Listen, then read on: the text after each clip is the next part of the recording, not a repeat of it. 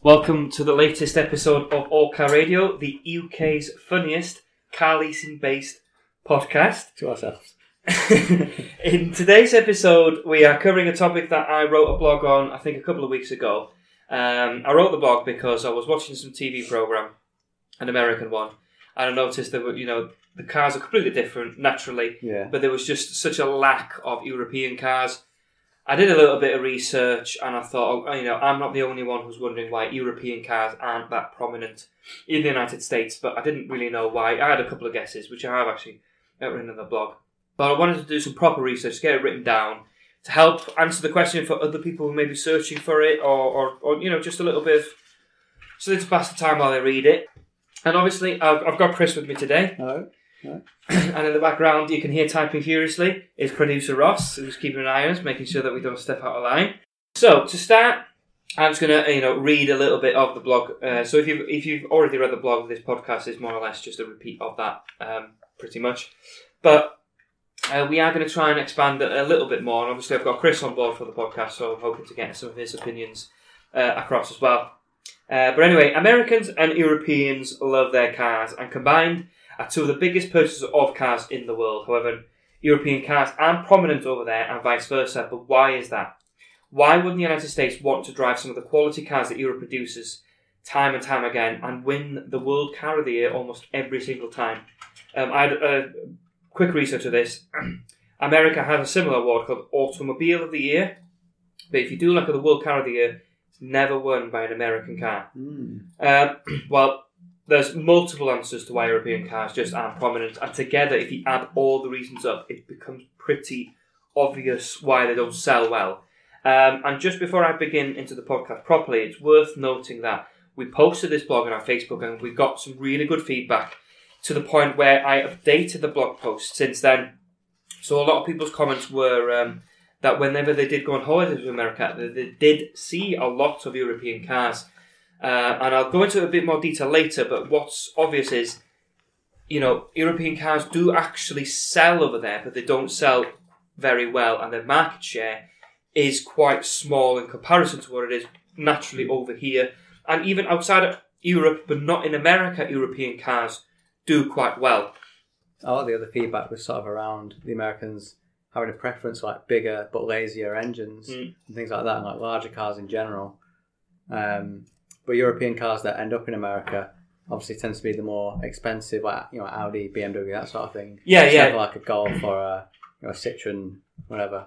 Well, interestingly, I bet the people that see the uh, European cars over in America, it's never like a Fiesta or an A1 or something like that. It's typically A6 and above, Yeah, 5 Series and above, the, the SUVs, the X5s and above, and all the rest like of the it. top tier ones, really. Which, you know, without spoiling what the blog is later on too much, that is one of the reasons why uh, they don't have that much of a market share. But anyway, let's go uh, on to the points that I've raised in the blog. So, uh, tariffs and transport costs are first. So, first and foremost, um, to their credit, I, I believe, Americans and the American way, especially the current president, Trump, they put Americans in front of everyone else. So they want to keep American jobs safe. They want to keep American economy strong, and bringing in cars elsewhere can harm almost the American way. And I'm talking like um, the the production plants that they've got over there for the American manufacturers. If imports weren't penalised with tariffs and all the rest of it, it means that they've almost got a level playing field with American brands, and that Mm. can harm, you know, American yeah, businesses. Otherwise, there'd be tons more outsourcing. Whereas at the moment, they've got it in a place where it is designed in America, built in America, Yeah. driven in America. to be honest with you, I think that is, you know, they're ultra capitalist in America. So Mm. the UK is a capitalist country, but not to the extent of theirs. And imposing tariff costs on imports is one way where they, uh, you know, impose So this idea of capitalism, isn't it? Really, I suppose. Yeah. So what I've written in the blog post is uh, European car makers do not have any manufacturing plants in America. Well, that's not quite true, but we'll get to it. During our research, we were only able to find three or four rather Uh, there's a Volkswagen plant in Chattanooga, a BMW plant in South Carolina, a Daimler AG plant in both Alabama and South Carolina, and that is it. So I'll, I may be wrong on this, but it was only Wikipedia, I believe. So I am relying on obviously and a couple of Google searches. But even if the article was incorrect, you know, it, was probably only incorrect by a couple. If you think about how many uh, European chemical plants are in Spain, there's probably more in Spain than there is in America. And shared ones as well, actually. Yeah, Yeah. uh, even Brit- Britain has more uh, plants of non-British manufacturers than America do. Obviously, Britain was in the EU for a lot when a lot of these plants came into place. But it goes to say, if you make the car in the country, or rather a trading block, then the the you know the tariffs are not there. So there's no extra cost to move a car from Germany to France because of the EU. Yeah, no, Um, but nothing moving- like tariff based anyway.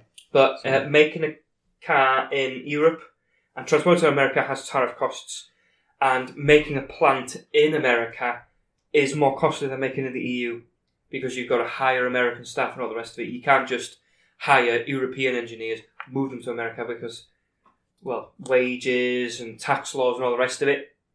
Um, but considering the lack of onshore plants, European car makers will need to export their vehicles to be sold and pay 2.5% at the time of writing tariff just to get the cars there in the first place. If you're talking about a 50 grand car, 2.5% is significant. So if you look at the, whatever the profit margins is, they're like 2.5 straight away without even doing anything. Um, add that on top of the actual transport cost. America's a long way away from Europe. You can only transport a certain amount of cars on a single transport ship. Then once you get to shore, you've got to transport them to somewhere else. And if you think about the size of America, say that it lands in uh, I don't know the East Coast. Um, how's that going to get to the east, uh, uh, West Coast or the you know the opposite coast? Yeah. Do you go- go all the way around then? Because you know there's a lot of people in New York, for example, would be interested in British ca- uh, European cars, but so would people in California, and they're on two complete opposite sides of the country. Let alone talking about right in the in the middle of America as well. So getting the cars to there isn't easy, and there's, there's a lot of costs. Doesn't feel worth it in a way, does it? Given Well, that- exactly. One of, one of the main points That's it. That's um, exactly in it. tariffs and transport is, you know, the profit margin is being eroded, and we've only got to the first point in the first place. Um, the increase, increased cost involved with physically getting the car over there means that selling smaller cars, and we touched on this earlier, like the A1, Hmm. uh, I don't know, Fabia, and all the rest of it, is simply not worth it in the US. Let alone talking about the fact that Americans don't like hatchbacks. We'll talk about that in a bit more later. European companies would just transport the larger and more luxurious models, models to ensure the profit is worth it, as they would need to increase the prices, making them less competitive than they could be. And American manufacturers do not have this burden and do not need to pay the tariff, so they can easily undercut the European competitors with ease. Worst of all, these tariffs could get harsher in the future, and in fact, if you do a Google search on it, Donald Trump is looking, and don't quote me on this, to increase the tariff from 2.5 to 25%. Wow. Um, obviously, America is a capitalist country, and Trump is a capitalist um, president who uh, wants to win the American vote. And if you if you work in a plant uh, or something like that, you're this is one of those points where yeah, I'm going to vote Yeah. for for that. To look after your own job, Yeah. Um, so, what would you make of this point then about the tariffs and the transport costs? Well, all my thoughts around like, the lack of small cars over in America. I mean, obviously there's a cost in bringing cars over there, but to be a motorist in America, I actually reckon it might be a little bit cheaper than over here in the UK. Obviously, fuel prices are a lot lower in America, but the quality of fuel is less Mm. or lesser than what we have. But for people that just care about getting from A to B, no one really cares about that sort of thing. Uh, I reckon a lot of people over here rather pay like cheap fuel just to get to work and back. Yeah, Um, car insurance obviously works slightly different over in America, but there'll be a big sort of culture behind the whole car insurance thing. Obviously, Americans are big on modifying their own cars, and uh, I think the laws over there on that are a little bit more loose or relaxed compared to what we have over in Europe. But another point is that Americans just like American things, like they're not sort of when it comes to patriotism and a love for all things American. This also extends to the products they buy. So, according to Monroe Engineering, 45% of Americans believe that made in America products are of superior quality, only 14% believe they were inferior. Uh, there's nothing wrong with that view, but at the end of the day, you know, they're all driving, driving cars made by their fellow Americans. They feel they can trust them because of it. A typical American will not be aware of stringent and beneficial European manufacturing standards, but will be well, well aware of the American way of making cars. Plus, the US has a rich history of creating incredible cars, so why would they doubt their prowess now? Uh, but this perceived bias makes the task of a European, uh, a European car brand even tougher, and in a lot of cases, a hopeless task. Yeah, in the comments that on uh, the Facebook post we did, um, America. Well, I, mean, it did descend into some. It's not racism, but you know, uh, xenophobic Mm. uh, comments. But Americans do like the American way, American things, and they, they love their. Well, the majority love their country, Yeah. and their you know their friends, the people that make the cars, are American. Like like you just said, they know who they are. They know the people that work in the plants, um, which is not quite the same as Britain. For for example, like, and we've covered um, German cars in particular in one of our blog posts, but British cars. Most of the cars on the road are not made in Britain. No. Um, may be manufactured in Britain though, or Nissans, things like that. Vauxhall obviously made in Britain, but yeah, I mean Bentleys out, but you don't see many of them on the road. Mm. But the point I'm trying to make is there's a lot of almost derogatory comments when it comes to British made cars. For example, Vauxhall has a bit of a 50 50 reputation, and that is made in Britain. Mm. Um, Rover and MG, you know, the British public didn't buy their cars enough, presumably because they prefer brands from other countries. yeah. But Japanese cars, for example, are, are growing and people see them as reliable. That well, they're proven to be reliable. Um, I think countries like the UK and Germany, specifically in Europe, are the sort of the two big countries that are, are huge on cars. Like they have more of a passion for cars than say other countries, or certainly their sort of fan base is there. Mm. So maybe we're a little bit more judgmental about the quality of a car uh, compared to other countries. Mm. Maybe it's more of an emotional pleasure for us rather than a tool to get from one place to another, like it is in a different country. you know, we- despite because we, most, cha- we change our cars quite frequently, not just us specifically, but like ownership of Yeah. a car in the UK in general, you know, generally speaking.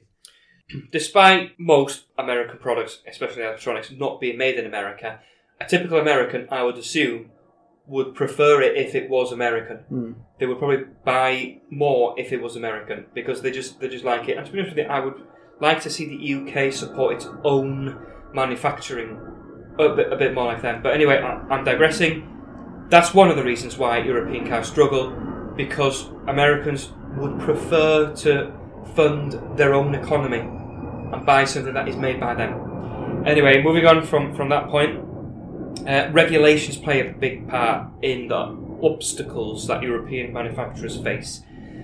To sell in America, European manufacturers would need to make changes to the vehicles so that they adhere to the US's differing car regulations, which drive the cost up and profits down even more.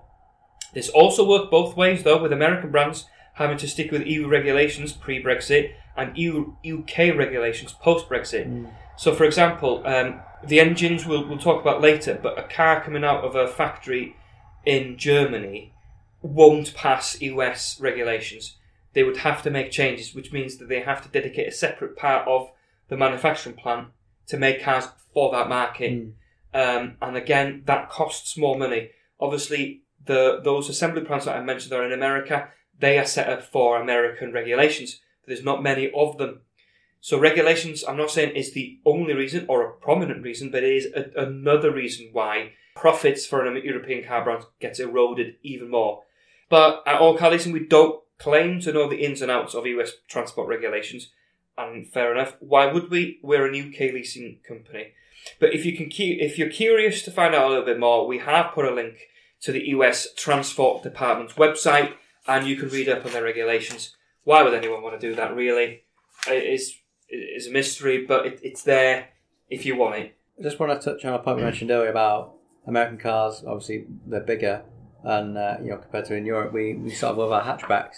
It's the complete opposite over in America, and it's not something that works effectively both ways either. So, although American, sorry, although European manufacturers do make large vehicles, they're not the biggest selling models in most cases, and uh, they're quite costly and t- time consuming to build.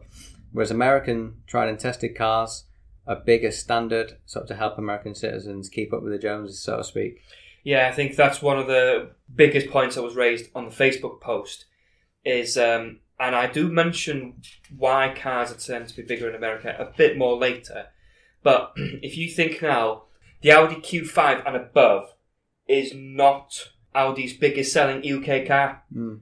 Um, so it's not going to be a bigger seller, not because it's it's because as as a car gets more expensive, it sells less, Yeah, um, and that's why there are more Q5s and Q7s, more Q7s than Q8s.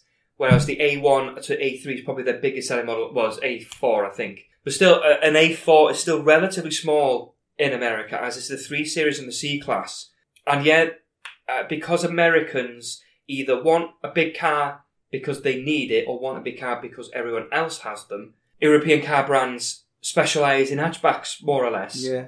Um, But once again, we do change our cars quite frequently. Whereas I don't know if this is almost a stereotype, but a lot of the cars you'll come across maybe in America are sort of seven years old. I think actually when you go to a dealership in America, they will even offer you up to seven years finance, which is sort of unheard of in the UK. yeah, I mean, I think you can get a five year lease Yeah, That's not on everyone. Um, but related to the point we just said there about Americans' cars being bigger, they're used to it. Americans also love muscle in their Mm. cars. Most people vaguely familiar with the world of driving in the US and Europe know that American cars have big, too big, if you ask me, eh, engines with huge torque and power behind them, way too much power than they need. I think even the Americans know that. Um, and uh, European cars do not. And a lot of it does come down to what we're used to, but also, um, which is touched on quite a bit later, it's economy. Um, but a car such as the Focus RS in the UK is regarded as a fast and powerful car. But in America, it's it's probably either standard or slow and Mm. sluggish. It's a two liter engine, which two liters are quite big in America, uh, in, in Europe. In general, I mean, you can you can get five liters over here and, and above. Yeah. I'm just saying, two liter petrol. It's like, oh, yeah, that's a that's a fast car. That's Yeah. going to be fast by our standards, but not maybe to American standards. Exactly. Adapting to European engines would be a major task and potentially a lesser enjoyable experience for an American, as Europe's small engines would feel like hard work to drive when compared to the lazy nature of having an American V8 being able to pull away with ease and take on any hill without breaking a sweat. And I think this is a key point here. If you're used to an American car and suddenly you think, oh, I, I, I might buy a, a European brand, well, start getting used to like higher revs, a manual, potentially a manual That's gearbox, another big point. um, and just like it, it just won't pull away quickly. And to an American, that's like this. It's not enjoyable. To be fair, I'd probably agree with him if I was used to driving a five liter Grand Cherokee or something like that, and it's like if I press the accelerator, it just goes, Mm. and then all of a sudden I've swapped to a Q5 with a two liter petrol engine, which still is fast, but not that, not as well. It's the torque, for example. Like they, their cars are like five liters with like 300 to 500 horsepower. The, you can get an RS Q5, RX Q7, whatever, you know, an, an X5M with 400, 500 horsepower, but from a smaller engine, um, with but with lesser torque and less acceleration and all the rest of it. Despite that, European engines, though, are in fact much more complex and a bigger feat of engineering than American engines. But this does go back to an average American's desire to have an all American big car, but not necessarily the best. So I would say um, an American car has muscle, and, and the fact that it has muscle is what makes it American. Yeah. You could argue. And the whole concept of lightness isn't like a an enjoyable, desirable thing really over for over in America for their cars. Like like Mazda, for example, a lot of their design takes into account like efficiency with weight. Uh, Same with Lotus. as well. Aerodynamic. Yeah. Same with Lotus though as well. Like you'll still see big American V8s overtake the likes of something like a Lotus when you're shopping for that sort of of car. Um, or if they wanted a lighter car, they'd just do it themselves and build their own because it's a big part of the culture. Another point we mentioned earlier on was about fuel, well, fuel in general. Big, big, being cheaper. big point. This perhaps we should have put it first. Yeah. anything. So fuel is much cheaper in America, certainly compared to Europe, and uh, fuel economy standards are miles behind some of the other countries around the globe because American manufacturers aren't forced to make vehicles economical. Well, as economical. Not, yeah, not as economical. Well, there's a big divide though, and uh, they don't put as much research and development behind it, or not compared to the EU. Once again, European engines being much more complex and e- economical sort of falls on deaf ears in the United States, as many would not bother or not even bother to realise the cost of savings because fuel is so cheap to begin with. So why bother? There's no need created to shop for an economical car, um, or not to the degree anyway. So this isn't to say that standards aren't going to get better in the future, but for now, North Americans just don't want to lose out on the power and muscle to save a few dollars. Or rather, the manufacturers aren't making cars um, with less power and more economy. So, for example, the people buying cars are almost it. What cars they buy are decided by what the manufacturers have made. If the, if the manufacturers made more economical cars, and every American manufacturers did that, they would be mm. forced to be more economical. Yeah. But if the Americans say like, "Oh, here's the new Grand Cherokee," a little more, same power as last time, slightly more economical, they're just going to buy it. Yeah. I mean, they're obviously we are going through the point here of the standard, a generic, the average American. Tesla is an American company which is ultra econo- economical. Electric cars, that you know, there is a movement in America towards climate change, but I don't think it's any secret that our Americans' attitude towards climate change and therefore fuel economy is nowhere near what it is The rest of the world. well, the rest of the Yeah. world. For example, Tr- Trump has made the America uh, walk out of some of the summits that discuss climate change. He doesn't want to do it. He'll say, we, you know, we do care about the environment, but we'll do it our way. And it's the same with the American cars. You know, we are going to make our cars more economical, but we are going to do it at our own pace. Um, but again, that harks back to like because an American attitude towards climate change and the and fuel economy in general isn't as immediate as ours. not as important to the American way of life, is yeah, it? when they're shopping around for a car and they're looking, they're comparing like a Mercedes, much more economical Mercedes, with a Chevrolet or a Chrysler. The economy doesn't factor into their selling decision. Yeah. So, uh, a, you know, dealerships trying to sell these European cars, like, oh, it's more economical. Well, I'm not bothered. Oh, how much power has it got? Oh, it's got th- 300 horsepower. That's what they want to hear. Yeah. What's the 0 to 62? That's what they want to hear. Obviously, economy will be important to some Americans, but it's always like fuel is so much cheaper over there. Dramatically cheaper. We wh- whereas we normally choose a diesel in the UK to do you know your average of ten thousand plus miles a year. Americans would just pay as much maybe per mile as we use for diesel. Yeah. In terms of efficiency, like bang for buck. Tesla, a bit of a weird place in my opinion, in that they sort of threaten the American motorist lifestyle of being full electric. You know, taking away from that whole big power V8 type thing. Um, However, to balance that, Hmm. a Tesla is extremely fast. yeah, It's got instant torque. it is, and it's all made in America. It can compete with the power of the massive, you know, the Cherokee Trackhawk, for example. It's got a faster 0 to 62. It's got more pull. Yeah, Um, and I think that's what wins them over. Whereas in the Europe, we've got stuff like the Nissan Leaf with practically no power. Um, anyway, so what I've done is um, I've got this chart here uh, that to highlight where e, uh, American fuel economy standards stack up against Europe, Europeans, South Koreans, Japan, Chinese, India, and the only ones they seem to be beating right now is Saudi Arabia, a country not shy of spending money uh, and th- throwing money almost. So, and the, you know the gap between American fuel standards and Jap- Japanese and uh, you know, Europeans and Japanese in particular is miles away. Um, so that should explain a little bit about where the average American customer's mindset is coming from and why European manufacturers could struggle to tempt them in. Next point got here is the limited support that uh, an American could get if they bought an European car in America, obviously. Naturally, as European manufacturers do not have a thriving market for the vehicles uh, in America, then they aren't as inclined to build dealerships and service centres around the country. This limits the customer support they're able to provide. For those with used European vehicles, then spare parts can become expensive and scarce, which can put off potential American buyers and cripples the used European car market quite a bit. Uh, this can create a level of anxiety which potent- could, could potent- put potential buyers off and draws them back to the trusted American dealers with dealerships left, right, and centre. And to be honest with you, that's one of the reasons why Eu- European cars and all the rest of it do quite well over here, and why American brands don't do well in the UK. If you need a service for a Citroen, you won't have to travel very far. Mm. Same with Ford, BMW, Mercedes, all the rest of it. If you're an American and you've got a Mercedes and you need, you know, there will be dealerships, they will exist, but what I'm saying is they may not be round the corner that they would. Whereas if they were to buy a Chrysler, Dodge, whatever, the service will be much easier and potentially cheaper. Goes both ways though as well. Like if you bought Chevrolet a few years ago in the UK, well, now look now Chevrolet. Yeah.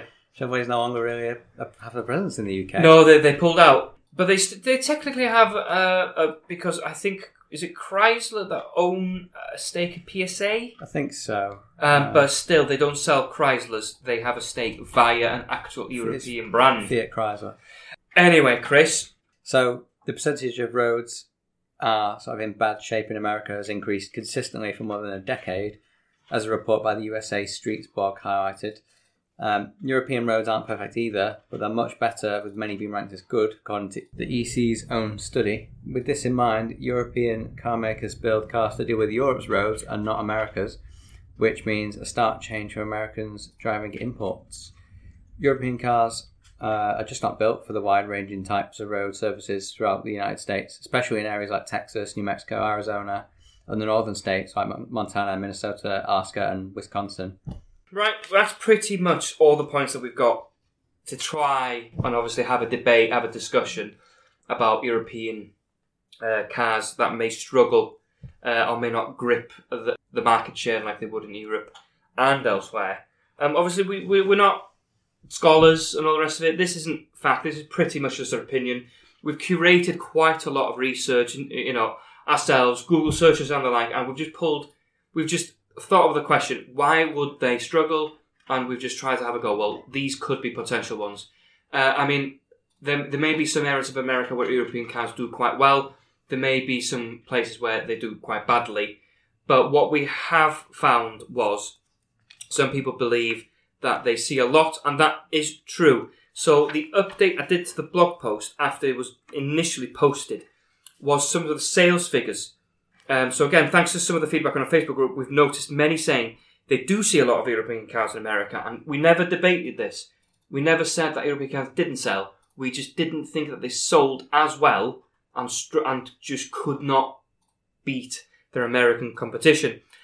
Um, our argument was they didn't sell well over there. We've now found some research which shows this. So you'll have to go to the blog post to find this, but it's a chart showing that Audi sales are growing in terms of numbers of cars are selling, but the market share is actually shrinking um, pretty much month, well, year by year.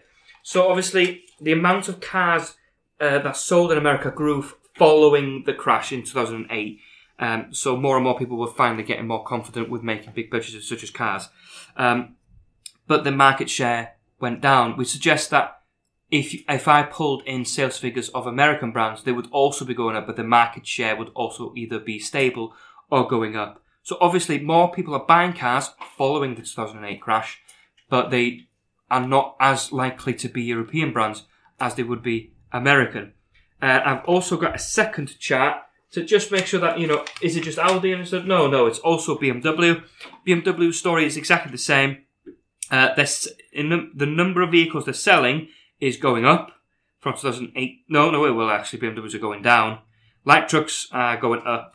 The brand, as BMW brand, is growing very small, and the Mini brand is is decreasing. But it's the same story with BMW market share. They're selling more because more people are in good jobs. The economy is quite strong, but they are more likely to buy an American brand than an European brand. More affordable. And yeah, yeah, and in our opinion, all the reasons that we've listed is why that is. So we, we hope that, you know, we've given it a good go of having a bit of a debate on this. Obviously, it's just me and Chris's opinions, not facts and all the rest of it. Obviously, we've lived in the UK all of our lives. Um, so we really would know the inside, insides and outs of the American cap. But we feel like it's more likely that our uh, reasons are probably true than they aren't. I mean, the tariffs are true. Um, the increased tariffs that potentially could come in the future is true. Uh, the American car industry in general prefers power and size. Their eco- economical standards are not as high as ours, nor is the demand. Fuel is cheaper, so people are less likely to penny pinch when it comes to saving a few miles per gallon. Which feeds into the previous point about fuel. Yeah, um, and Americans are more patriotic than most other countries, Mm. and they do value American brands over the rest. These are pretty much more or less facts. So it's an educated guess, but yeah, this is, we feel, why European car brands sell less in America than they potentially could. Um, so we hope you've enjoyed it. Um, we will probably post this again in Facebook just to say, look, we've also done a post podcast according, according to this. We'd like people to have a second look at the updated blog post. Please let us know. But also, there is a comment section at the bottom of uh, the blog post. We'd love to know your thoughts, and to be honest, we- we'd love to. If someone is able to prove us wrong, we, we would absolutely love it. I am more than happy to revisit this blog post and even maybe the podcast itself to retract any of the statements we've made. So again, thanks for listening. Uh, I've, I've been your host today, Ronnie, and we've had Chris, who isn't just going just yet. It's now time for him to let you know about the latest uh, car leasing deals we think you should look at. Thank you very much, and we look forward to having you on the next episode. Cheers, Ronnie. So we're obviously way into March now, which is one of the busiest times in the motor trade. So the deals are coming out of the woodwork. So some of the best ones we've got at the moment is a BMW 4 Series Grand Coupe. It's a 420i model. Um, I uh, suspect the new 4 Series will be on its way soon because it's going so cheap. So that now starts from £258 a month. That's with a 9 plus initial payment. And then there's the A Class Saloon. This is one of our uh, special deals. So we've got three cars left. I think they're all in either black or silver. And that's an A180D AMG Line Executive Auto. So once again, the A Class Saloon, that starts from £266.16 pence a month. And we also have, uh, if you're just looking for a little commuter car, we've got some Suzuki Swifts, 1 litre SZTs. And that's a five door variant. But yeah, other than that, those are some of the best deals we've got this week. Thank you for listening to this week's episode, and we'll see you in the next one.